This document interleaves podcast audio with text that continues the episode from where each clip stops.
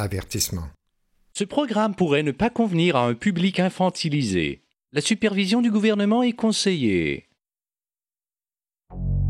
Vous êtes la masse critique. masse critique. Il y a perversion. Et oui, on est dans une situation orwellienne où l'Université Laval empêche un de ses professeurs de travailler. L'Université Laval est complice d'un phénomène de harcèlement moral. Vous écoutez Radio Masse Critique. Et donc, on n'est plus du tout, du tout dans le domaine de la science depuis 2020. Salut Masse Critique. Ici Nicolas Binette. Je suis en compagnie de Jocelyn et Stéphane Côté, comme toujours. Salut Nicolas. Salut. Nous avons reçu en entrevue le professeur de philosophie et essayiste Alain Deneau. Nous l'avons interpellé sur la question de la censure universitaire et il a répondu présent. C'est ce que nous vous présentons aujourd'hui, le 6 septembre 2022. Dans cette première partie de l'entrevue, Alain Deneau qualifie ce qui prévaut depuis le début de la crise sanitaire de rien de moins que situation orwellienne. Inversion du sens des choses, censure, corruption, perversion des médias et des institutions scientifiques au bénéfice de l'État. Il déplore l'interdiction de débats sur la pandémie, les restrictions sanitaires et les injections ARN COVID-19. Alors écoutons ça sans plus attendre. C'est parti.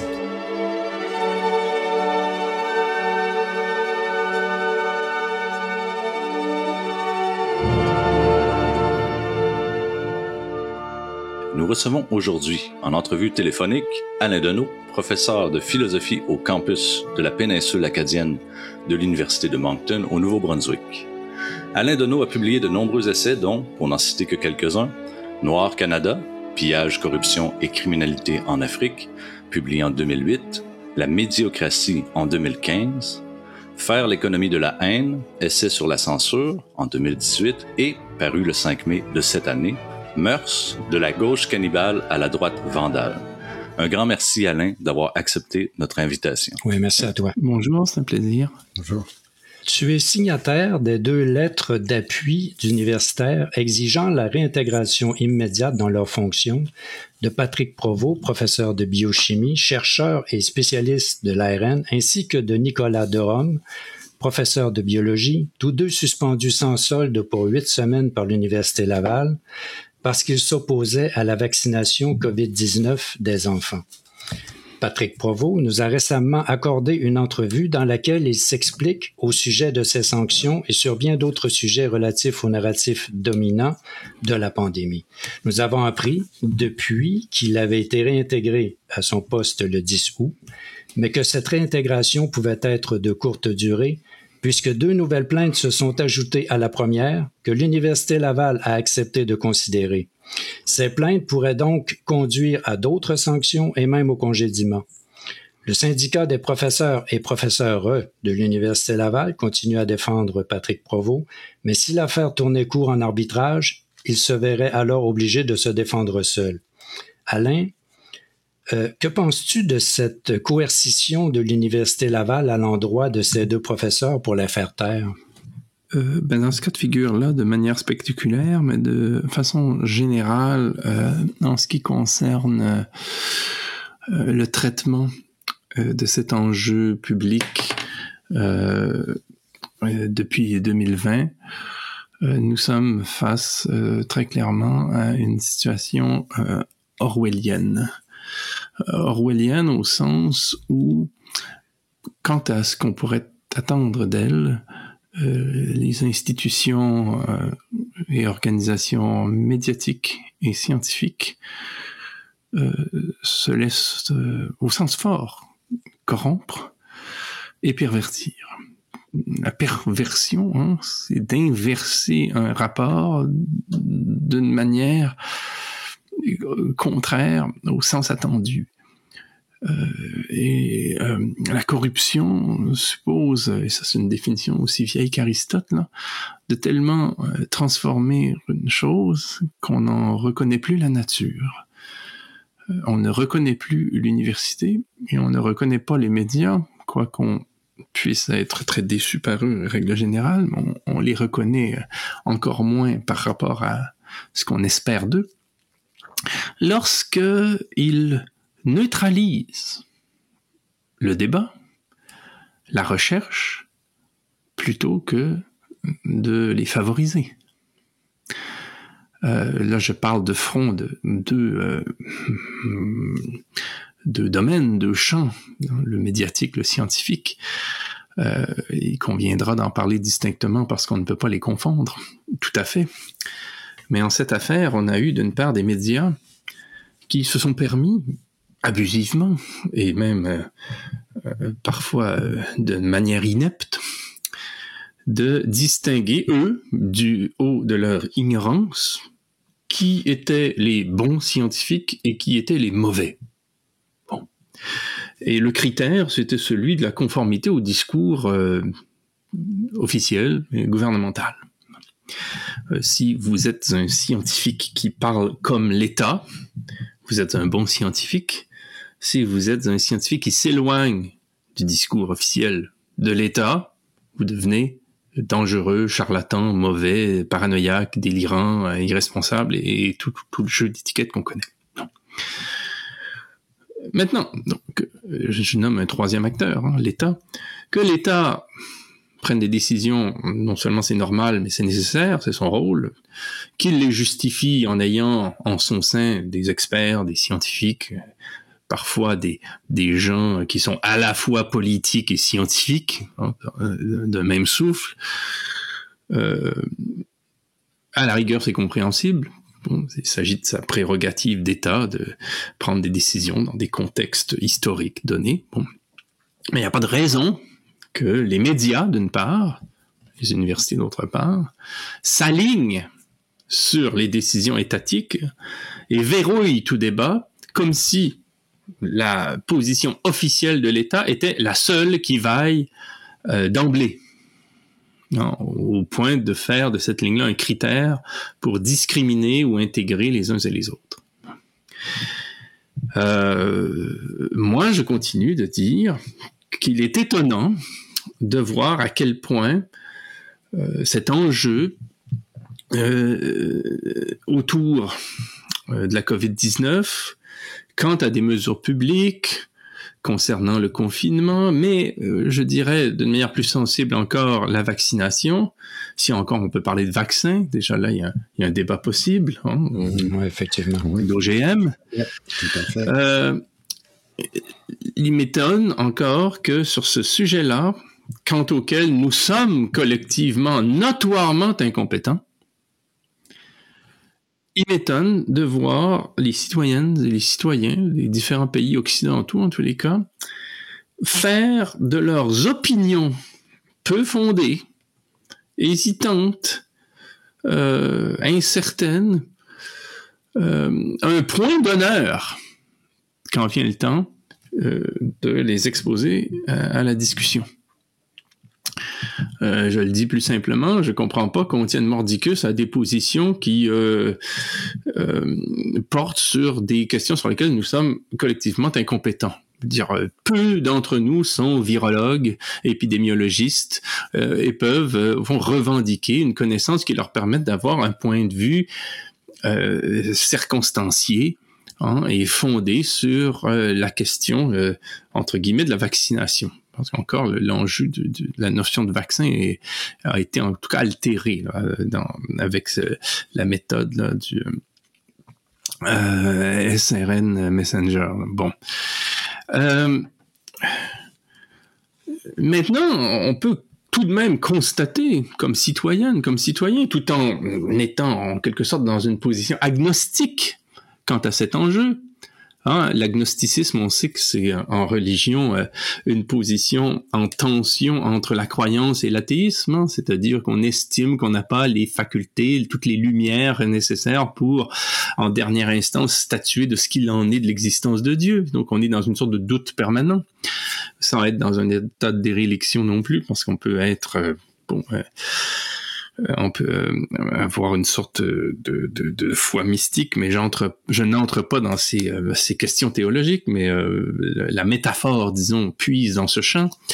On sait que l'agnosticisme, c'est d'entretenir un doute par rapport à ce qu'on en vient à croire, à penser, à nos inclinaisons, à nos hypothèses, à nos intuitions. Bon, euh, qui est une position qui devrait être celle de l'immense majorité d'entre nous.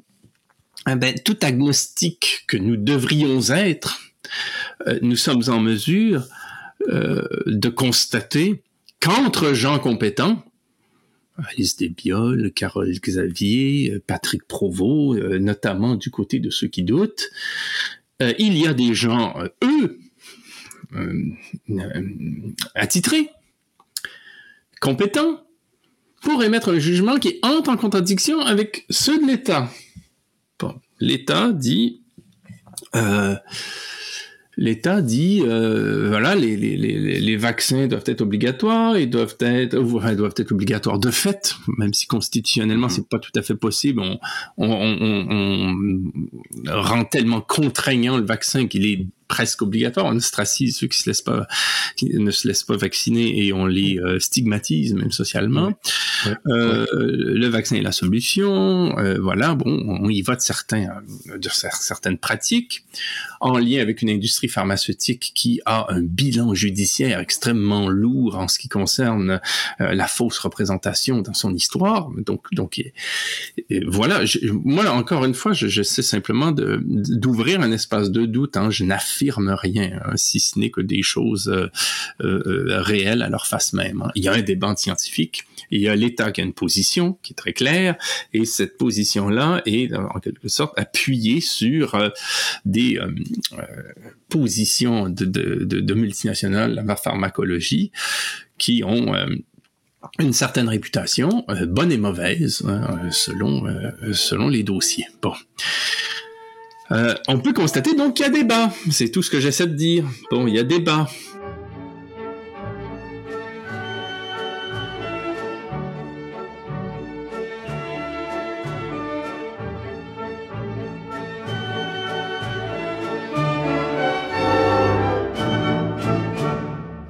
Bon, il y a débat. Bon, mais le rôle des médias, dans une situation comme celle-là, on peut, on peut l'espérer, c'est qu'ils organisent le débat.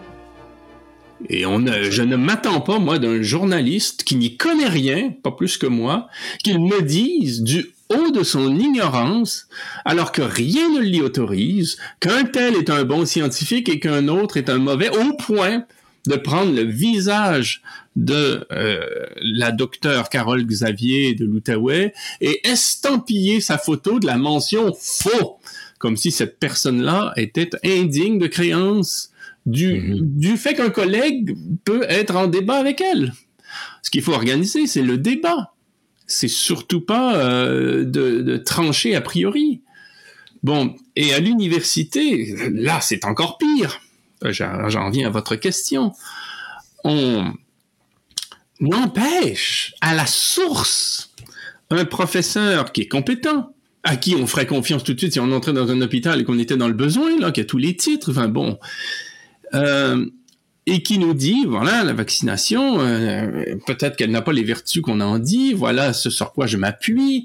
Pour les enfants, c'est peut-être pas, c'est sûrement pas, selon euh, Patrick Provost, une bonne idée que d'y aller mur à mur. On sait qu'en en Belgique, il y a un, spécialiste euh, de la vaccination, qui, qui peut pas être contre la vaccination puisqu'il y a travaillé toute sa vie, euh, y compris dans des sociétés pharmaceutiques, et qui nous dit ben, vacciner des enfants par rapport à une maladie qui ne les menace pas eux-mêmes pour se servir d'eux comme d'une zone tampon par rapport à d'autres adultes, ce n'est pas responsable. Bon, donc, il y a des voix qui sont audibles. Moi, je suis même pas en train de trancher là. Je suis en train seulement d'essayer de suppléer au travail que ne font pas les médias d'une part et les universités d'autre part. Savoir que d'une part, on doit comme universitaire, comme institution universitaire, permettre à des chercheurs de développer des discours fondés sur leurs recherches, fondés sur leurs compétences, en surveillant une seule chose, l'absence de conflit d'intérêts. Hein, et on peut dire que là-dessus, on est moins rigoureux quand il vient le temps de euh, surveiller ce que font les spécialistes qui disent vaccin, vaccin, vaccin à tout moment. Hein?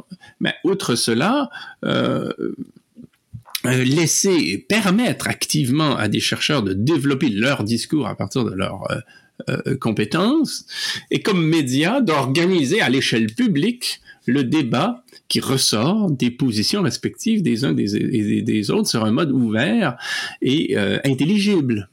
Oui, puis, oui, puis sans les organiser, puis ils pourraient au moins en rendre compte. Euh, mais c'est ce que j'entends par organiser. Quand je dis ah. organiser le débat, je veux pas dire réunir dans un studio les pour et les contre et les faire parler entre eux.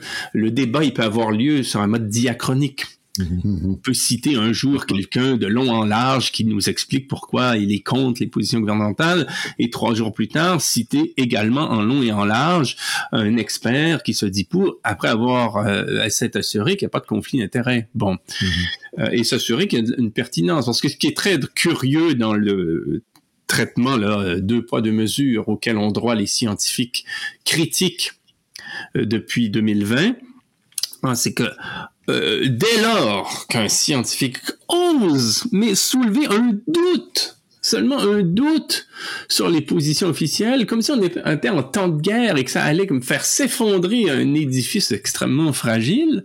Mhm. Dès lors qu'un chercheur ose soulever un doute, on fouille dans son dossier, on lui cherche des noises, euh, on ne sait pas quoi inventer sur son compte, on va compter le nombre de publications scientifiques qu'il a, mais pendant ce temps-là, quand des médecins, des, des pseudo-spécialistes en santé publique, qui ont même pas le titre de médecin, qui sont pas qui ont vaguement travaillé comme ça dans des organisations dans le domaine de la santé ou qui ont rien à voir avec le champ concerné, par exemple un radiologue euh, de, de, de l'Ontario qui vient de nous dire que les doses de rappel sont nécessaires alors qu'il n'est pas du tout dans son champ euh, de compétences, eh ben eux on leur demande rien on les cite en les valorisant, en gonflant leur titre au besoin. Euh, et donc, il y a très clairement un traitement de poids, de mesure. Et il en va de même pour les sociétés pharmaceutiques elles-mêmes. Je voudrais, bien, moi, qu'on fasse à Radio-Canada, tout un dossier d'enquête sur Pfizer. Euh, il y en aurait pour euh, quelques épisodes. Bon, donc, ce qui ne veut pas dire que Pfizer ment à chaque fois que l'entreprise dit quelque chose. Il se peut très bien ait des, des, des, des on, le vérifie qu'il y a des produits qui soient euh, à la fois efficaces et sécuritaires. je ne dis pas qu'il faut être, je conclue pas. J'essaie, mhm. euh, et c'est un, je dirais, le propre de la philosophie. Hein, nous, notre discipline est adaptée à ce type de réflexion dans laquelle, qui est urgente hein, d'adopter et, euh, et, qui est impérative euh, en ces temps. c'est une pensée qui avance tout en doutant et qui avance parce qu'elle doute. le doute devient la condition de possibilité de la pensée en, en, en ces temps et en ces cas. Donc, je, je, je, crois simplement que euh, l'université et les médias euh, manquent cruellement à leur devoir en, euh, en se laissant corrompre en devenant des courroies de transmission d'un pouvoir qui n'est pas n'a pas la science infuse et ne nous a pas montré dans l'histoire qu'il était désintéressé par rapport au bien commun et à la santé publique. Euh, c'est curieux que sur euh, la malbouffe, par exemple, sur euh, les, sucres rapides, sur les, les, les, les, mauvais gras, qui sont une atteinte à la santé publique et une menace pour le système de santé aussi, peut-être plus grand que tout ce dont on a parlé depuis 2020. Là, il n'y a rien qui bouge, jamais. Ce sont les mêmes qui nous disent depuis des années que là je parle des États, puis des multinationales, puis des universités aussi qui entrent dans la danse.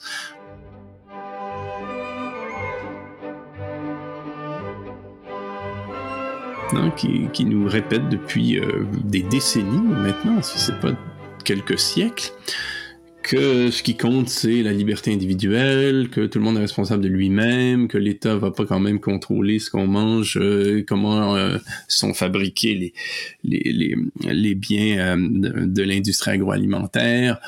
Euh, que c'est chacun pour sa pomme, que tout ce qui compte c'est le PIB, le commerce, le rendement, le mm. marché, ainsi de suite. Là, tout d'un coup, on nous dit ah non, là le collectif existe, euh, portez un masque pour votre voisin, on fait un corps uni, on est tous interdépendants. On a fait un 180 degrés extraordinaire. Puis euh, en tournant quelquefois sur soi-même. Veux dire, il y a, y a, y a y a, ces instances-là n'ont aucune crédibilité quand vient le temps de parler de tout ce qui est public, puisque elles ont euh, rendu la pensée publique presque impossible pendant des décennies, euh, des décennies en développant une propagande individualiste euh, insupportable.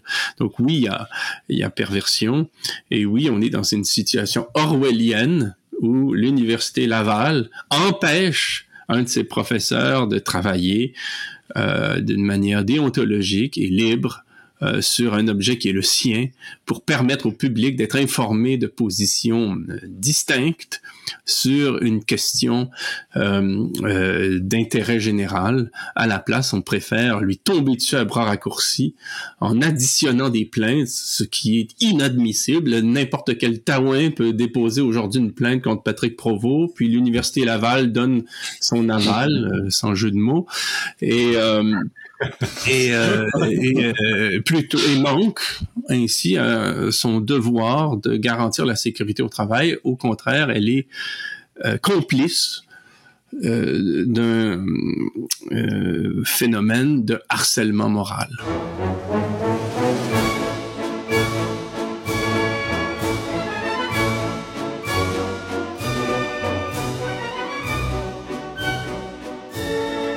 Alors que la situation pourrait très bien dégénérer hein, et devenir beaucoup plus grave qu'elle l'est actuellement. Si on considère euh, s'il y avait des effets secondaires à long terme des vaccins.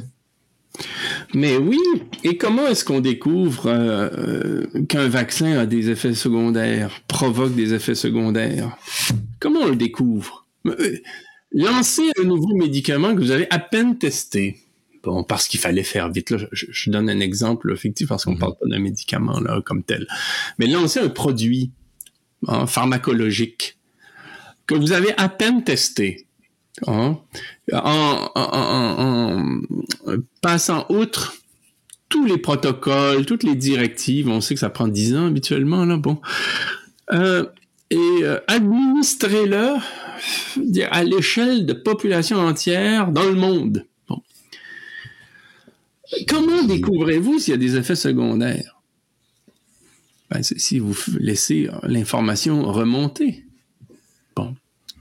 Mais si dès lors qu'un médecin, un spécialiste, euh, signale des cas inquiétants, qui donnent à penser potentiellement qu'il y a des effets secondaires redoutables hein, quant à tel ou tel euh, produit, si vous étouffez cette parole experte-là, si vous la censurez, si vous tombez à raccourci de la moindre personne dans le domaine de la santé qui soulève une question, ben vous saurez jamais.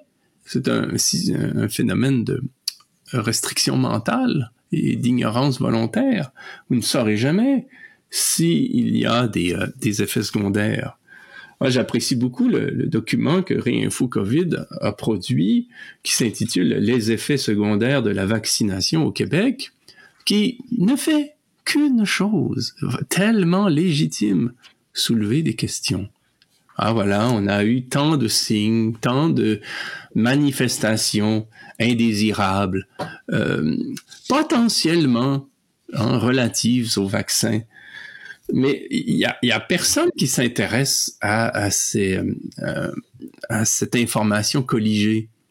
On se contente à la pièce, fois après fois, de dire que c'est là des coïncidences, que ça peut être mille autres causes, qu'il faut fermer les yeux, qu'il faut surtout pas creuser.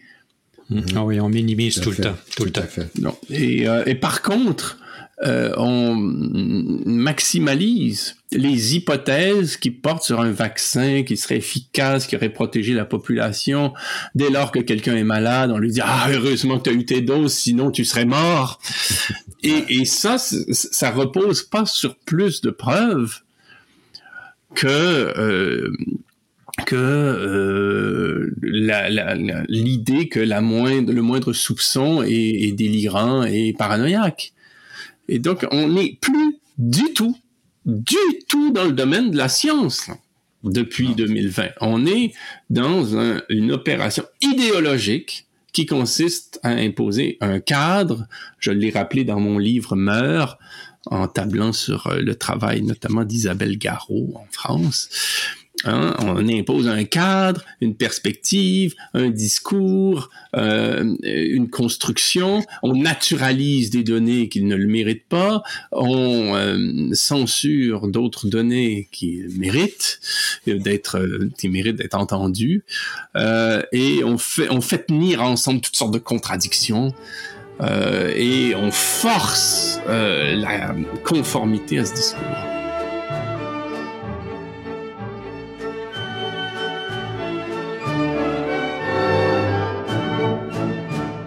Voilà qui termine cette première partie de notre vue avec Alain Deneau. Ne manquez pas la seconde partie le 13 septembre 2022 et en attendant, passez une excellente semaine. N'oubliez pas de vous abonner directement sur notre site radiomascritique.tk. N'hésitez pas à nous soutenir par un don si vous croyez que notre travail est utile. À une époque où les médias sont à la solde du gouvernement, la véritable information repose sur des petits médias indépendants comme le nôtre.